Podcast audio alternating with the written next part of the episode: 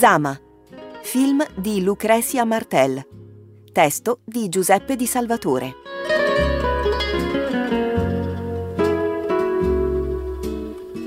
Con Zama il grande cinema si appropria della storia, liberandosi dei cliché romantici che appesantiscono gran parte dei film storici.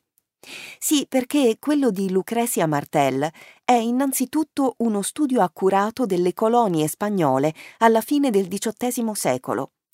Grazie all'omonimo romanzo dello scrittore argentino Antonio Di Benedetto, la regista argentina descrive la realtà di un mondo depresso, senza eroi, senza grandi eventi, regolato dallo schiavismo e dallo sfruttamento di terre e persone. El gobernador me dice que no falta mucho para mi partida. Don Diego de Zama. ¿A dónde esperas ser trasladado? A la ciudad de Lerma. Mirón. Mirón. Mirón.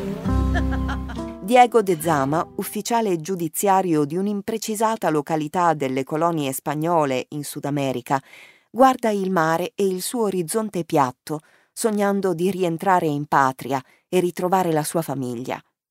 Se in questa prima scena del film il panorama è ampio e abbiamo delle indicazioni geografiche sul territorio di competenza del funzionario spagnolo, dovremo poi aspettare l'ultima sezione di Zama per ritrovare una realtà geografica visibile, per quanto si tratterà comunque di luoghi indefiniti, per lo più inabitati, immancabilmente piatti e attraversati da una vegetazione omogenea e paludosa.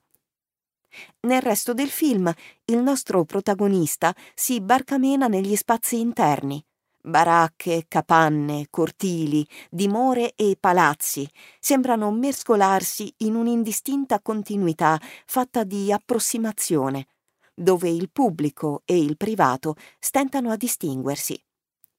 Più dello spazio è l'umidità del clima a farsi sensibile, con gli insetti, il sudore, la lentezza dei movimenti. La precarietà di pulizia e di ordine non fanno che sottolineare questo stato confusionario dello spazio filmico, in cui la presenza costante degli animali aggiunge l'odore al quadro estetico d'insieme.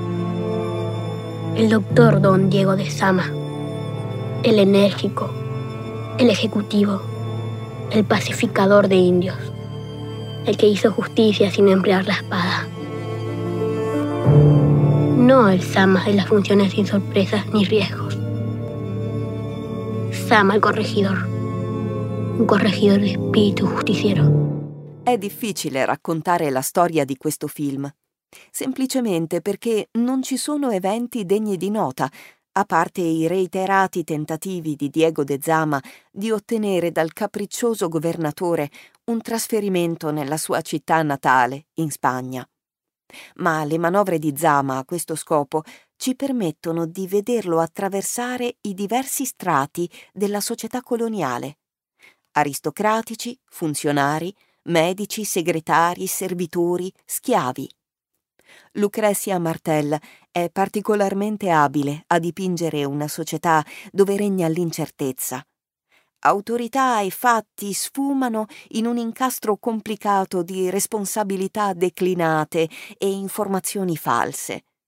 Chi ha fatto cosa è una sola gigantesca nebulosa dai confini imprecisabili. Il rimando e lo scacco penetrano fin nei dettagli del quotidiano e remano contro ogni desiderio dello sfortunato Zama, compresi quelli erotici a cui molto spazio è dedicato nella prima parte del film. Nell'intricato sistema di favori personali e burocrazia, l'architettura del potere, che in apparenza è rigidamente verticale e gerarchica, si rivela tutta immersa in un'impotenza orizzontale, ad eccezione del solo intermediario con il re lontano, ovvero il governatore e il suo imprevedibile capriccio. Diego, ¿qué te han hecho? ¿Cuándo vas a volver? Tus hijos están altos. Están hartos. Y yo también. Ya falta poco, Marta. Subiendo un barco. Trae correo real. Y los pagos atrasados. Hay que tener paciencia, Marta.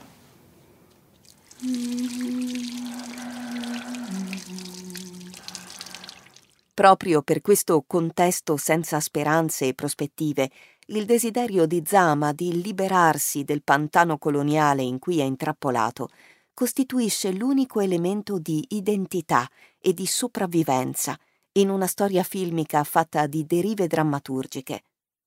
La camera di Martel si aggrappa così a uno splendido Daniel Jiménez Cacio, mentre un montaggio estremamente intelligente permette di rendere stimolante la successione di derive narrative, a cui contribuisce la grande importanza data ai dettagli nelle immagini e l'uso surreale di una musica idillica. Zama è un film di grande sensualità, di una sensualità che contrasta e quindi viene esaltata da una narrazione costantemente sfrangiata. Muchas mujeres me aborrecen por mi independencia. Y demasiados hombres se equivocan con mi conducta. Gentes minúsculas. Pero abundantes. Nella speranza di ottenere il trasferimento desiderato, Zama accetta infine di partire con un manipolo di soldati alla caccia di un feroce bandito locale.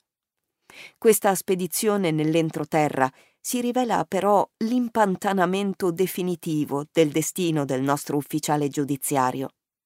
Alle disavventure fisiche, la perdita del cavallo, delle armi, dei vestiti, delle forze, si aggiungono le disavventure morali, l'inganno subito, il famigerato bandito si nasconde tra i soldati stessi e la cattività presso una tribù di indigeni. Alla fine del film, nel momento dell'estrema perdita, della più profonda deriva, un bambino chiederà a Zama Vuoi vivere? Una domanda che suona ironica, ma che in realtà suggella come l'intero racconto cinematografico vada ormai collocato su un livello esistenziale, che travalica le situazioni e le vicende di un dato luogo e un dato momento. Señora mía, mi Marta, el gobernador me dice que no falta mucho para mi partida. Con Zama, Lucrezia Martel e con lei l'impressionante lista di produttori capeggiati dal mentore Pedro Almodovar, racconta così la deriva del colonialismo spagnolo, innanzitutto individuando con grande lucidità nella violenza schiavista e nel delirio burocratico le due fonti del male coloniale. Ma proprio per questo il film storico diventa racconto universale e attualissimo, dal momento che schiavismo e burocrazia sono i vettori del disfacimento delle democrazie contemporanee.